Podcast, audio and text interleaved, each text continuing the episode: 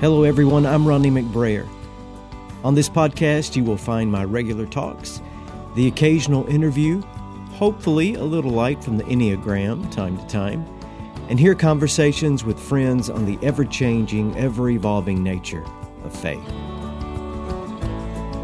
If you are burned out on religion, to quote Eugene Peterson's marvelous paraphrase, but faith is still important to you, or if you consider yourself a spiritual exile with no real place of belief to call home, then I have you especially in mind, and I hope you'll stick around.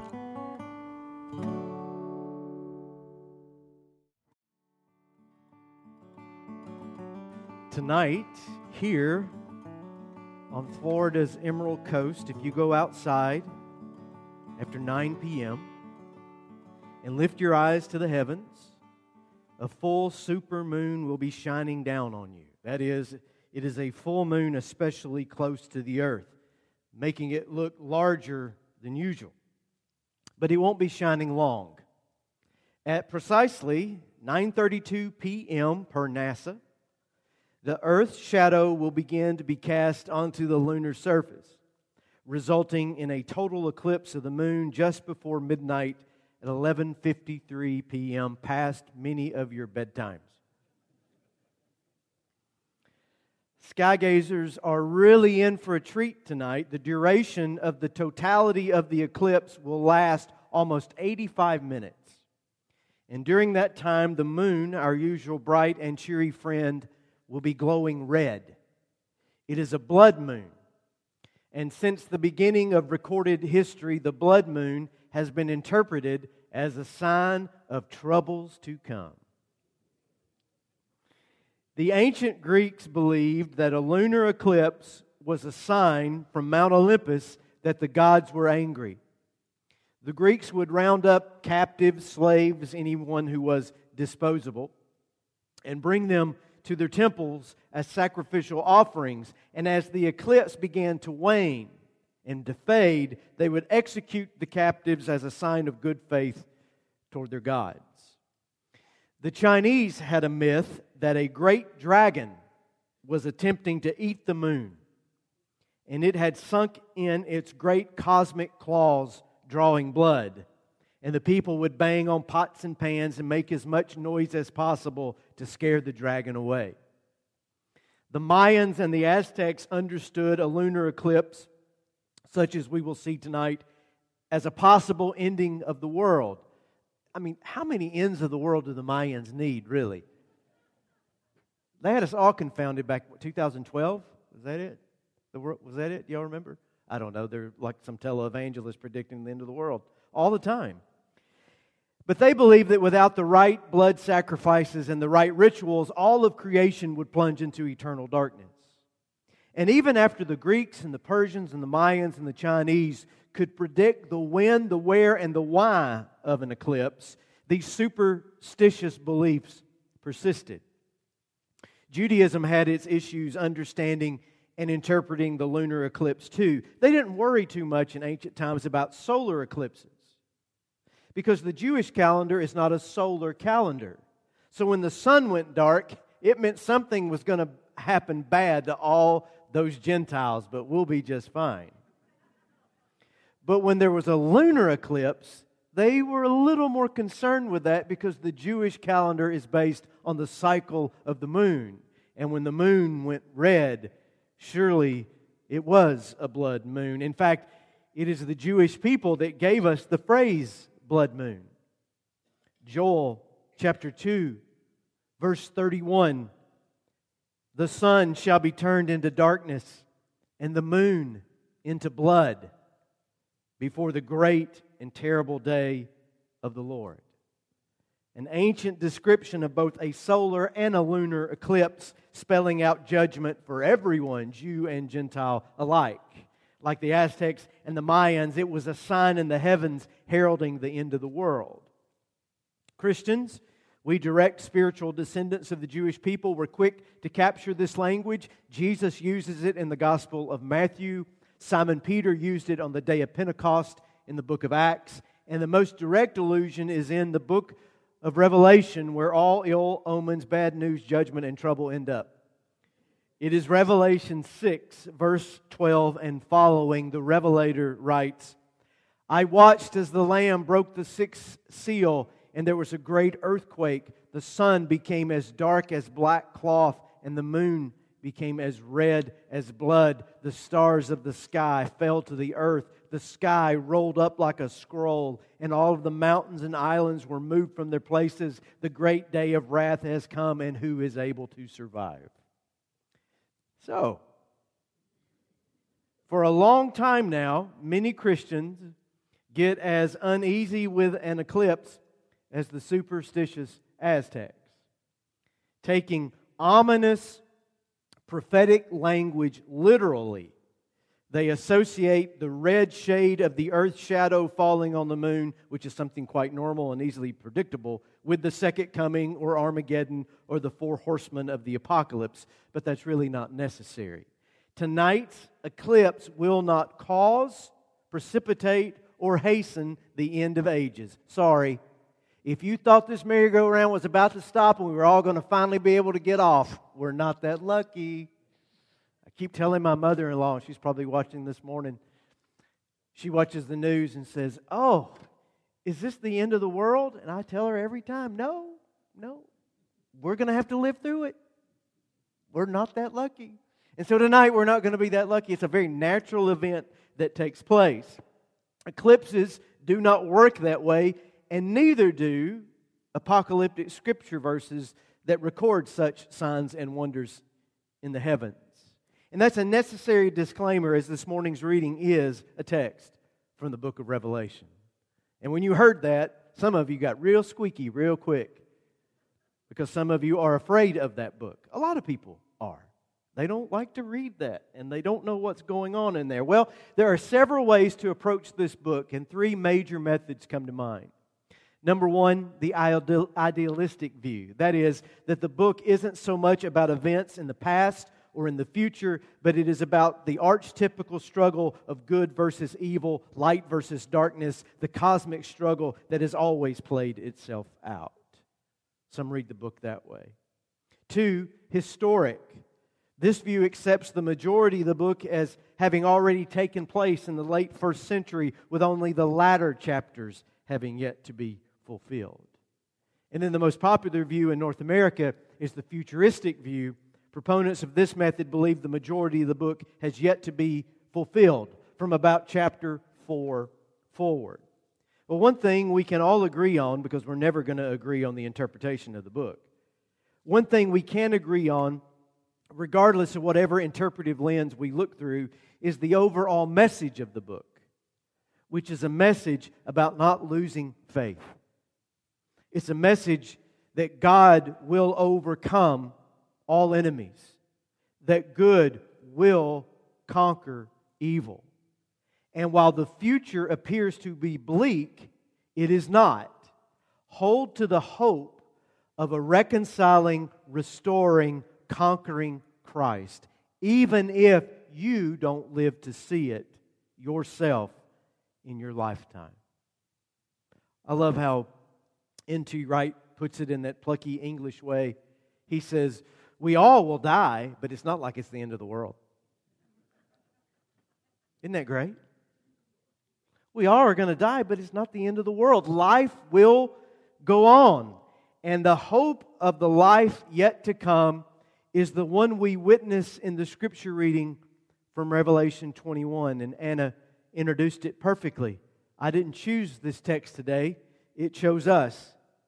It is the New Testament reading from the Revised Common Lectionary for the 5th Sunday of Easter. But honestly, I was glad to see it.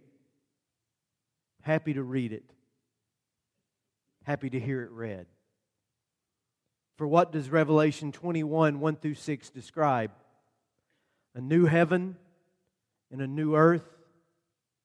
A new Jerusalem, God come to earth, no more crying, no more death, no more sorrow, no more tears. Put a bit differently, the final apocalyptic vision is not destruction. Where did we get that? It is restoration. It is recreation. A new heaven and a new earth constitute a created order that is as it should be. There is balance. There is wholeness. No more petroleum spills.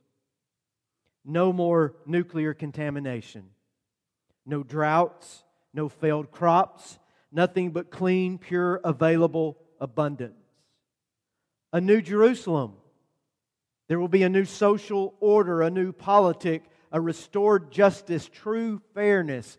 Gone is inequality, poverty, greed, rivalry. There is no more war or violence, no more division, racism, sexism, or hate. And God's home will be among His people, signifying this spiritual harmony. There will be a reconnection, a regained intimacy between Creator and creation. It's a return to the Garden of Eden, really.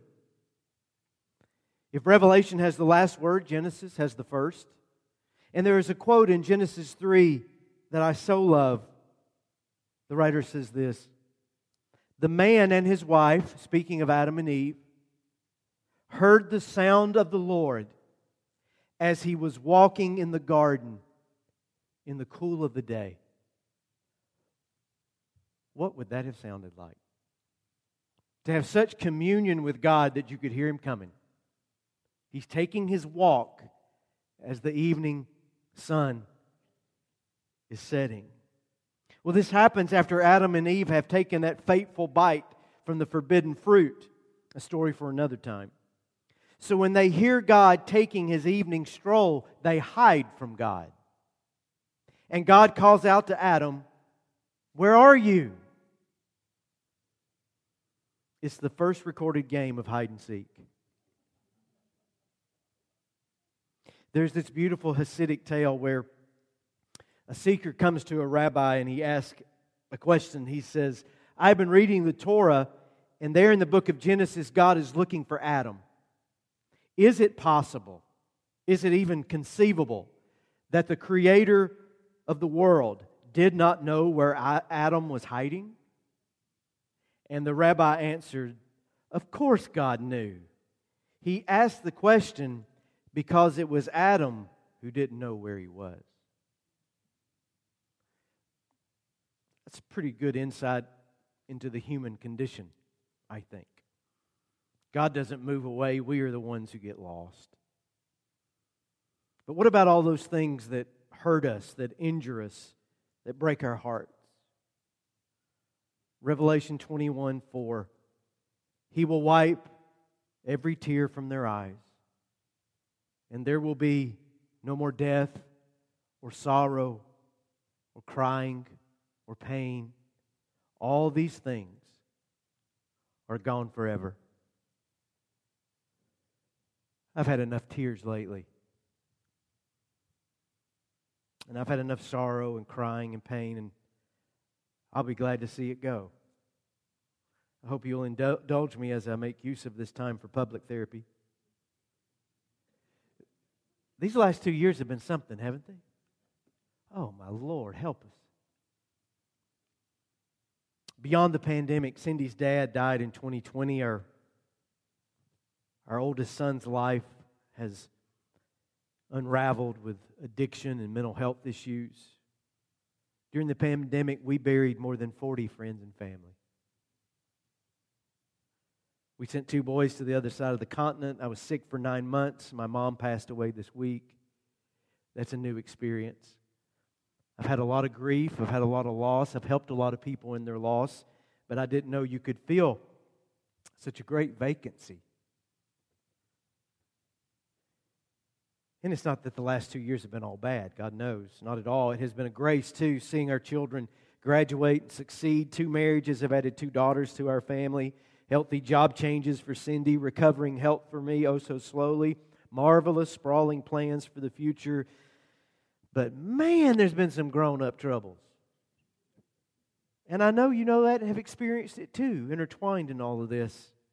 And it's just wearisome, and never have I felt the truth of those old spirituals like I have felt them in these last months, those songs that sing about laying down your burdens. It's just so heavy. And that sounds good, doesn't it? Cindy and I were at Sacred Heart Hospital yesterday morning at the bedside of Neil Moffitt. And you may not recognize his name, but you would recognize his face. He's tall and handsome rascal, and he made his last journey yesterday afternoon. And what my uncle said of my mother at her funeral could well be said of Neil. He may have hurt somebody along the way, but he sure didn't mean to. He's a sweetheart. Funny, compassionate, but so many struggles. Primarily, he was an alcoholic.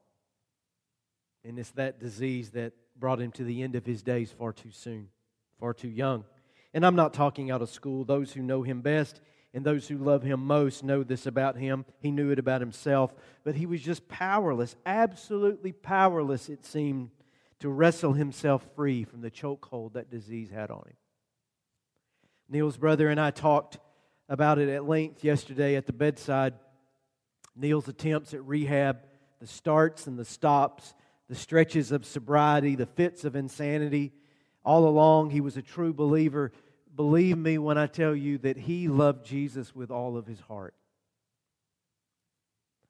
But that didn't stop all of his troubles. It didn't extract him from his struggles.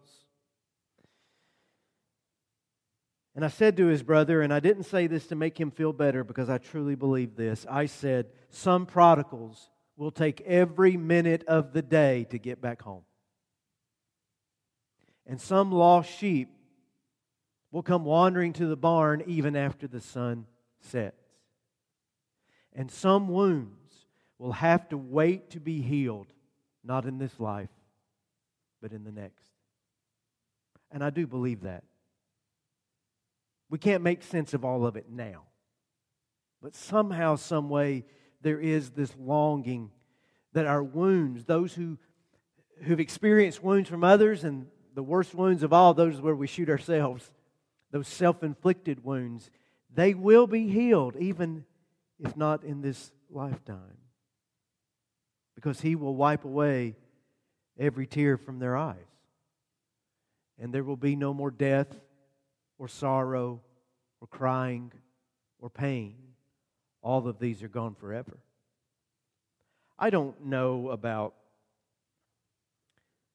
streets of gold and pearly gates. I really don't. I think John, the writer, is just doing his best with desperate words to describe what he saw.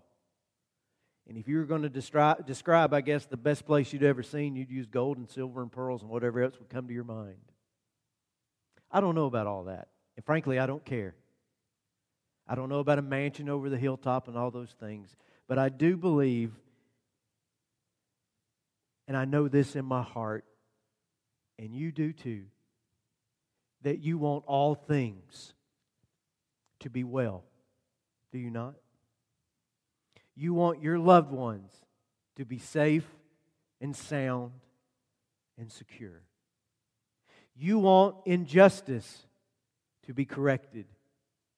You want, in your heart of hearts, the hope that the scales get balanced and some questions get answered. Do you not? So even if you can't buy into this pie in the sky, sky fairy, God going to come take us all away, somewhere in your soul you have a hope that things will be made right at some point in the future. And that is the hope given to us in these words today. Somewhere out there, there is a grand and glorious day where God puts the pieces of this broken and scattered puzzle back together again. And in the process, heals all wounds and dries all tears. One last word, and it's an example that I just love from Peter Marshall, who was the longtime chaplain of the United States Senate. And he said, imagine if we could speak to you when you were in utero in your mother, and we were to say to you, I know you think this is all there is, But there's a big world waiting for you. The skies are blue. What's blue? The grass is green. What's grass? There are endless horizons, great bodies of water. People breathe air, not amniotic fluid. People walk upright. People grow to be 6 feet tall. You would not believe it. You would say, well, this is all there is. I'm happy here. I'm safe. I'm warm. This is all there is. There can't be anything bigger than this. And then one day, as Marshall describes, your world collapses. And you experience more pain than you've ever experienced in your life. And you feel this convulsion, this contraction of being shoved out of your world into what you do not know. And when the convulsions end, you're born into that bigger, brighter, better world than you could have ever conceived in your imagination. And I believe that whatever waits and whatever restoration and recreation is had at the end of ages, that it will be something like that. That we will be birthed into something beyond our wildest imaginations, that is so much larger than we can imagine, where all is made right, all prodigals get home, all lost sheep find their way back, and all wounds are healed, and all tears are wiped away forever.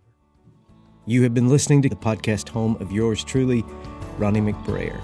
You can follow me on Facebook or Twitter, whatever your socialization preference may be. At Ronnie McBrayer will get you there in either case. Visit my website at ronniemcbrayer.org, and there you can stay up to date on my speaking schedule, books I have written, projects just over the widening horizon, and yes, you can find out more about me than anyone truly wishes to know. I'm Ronnie McBrayer, and I thank you for listening.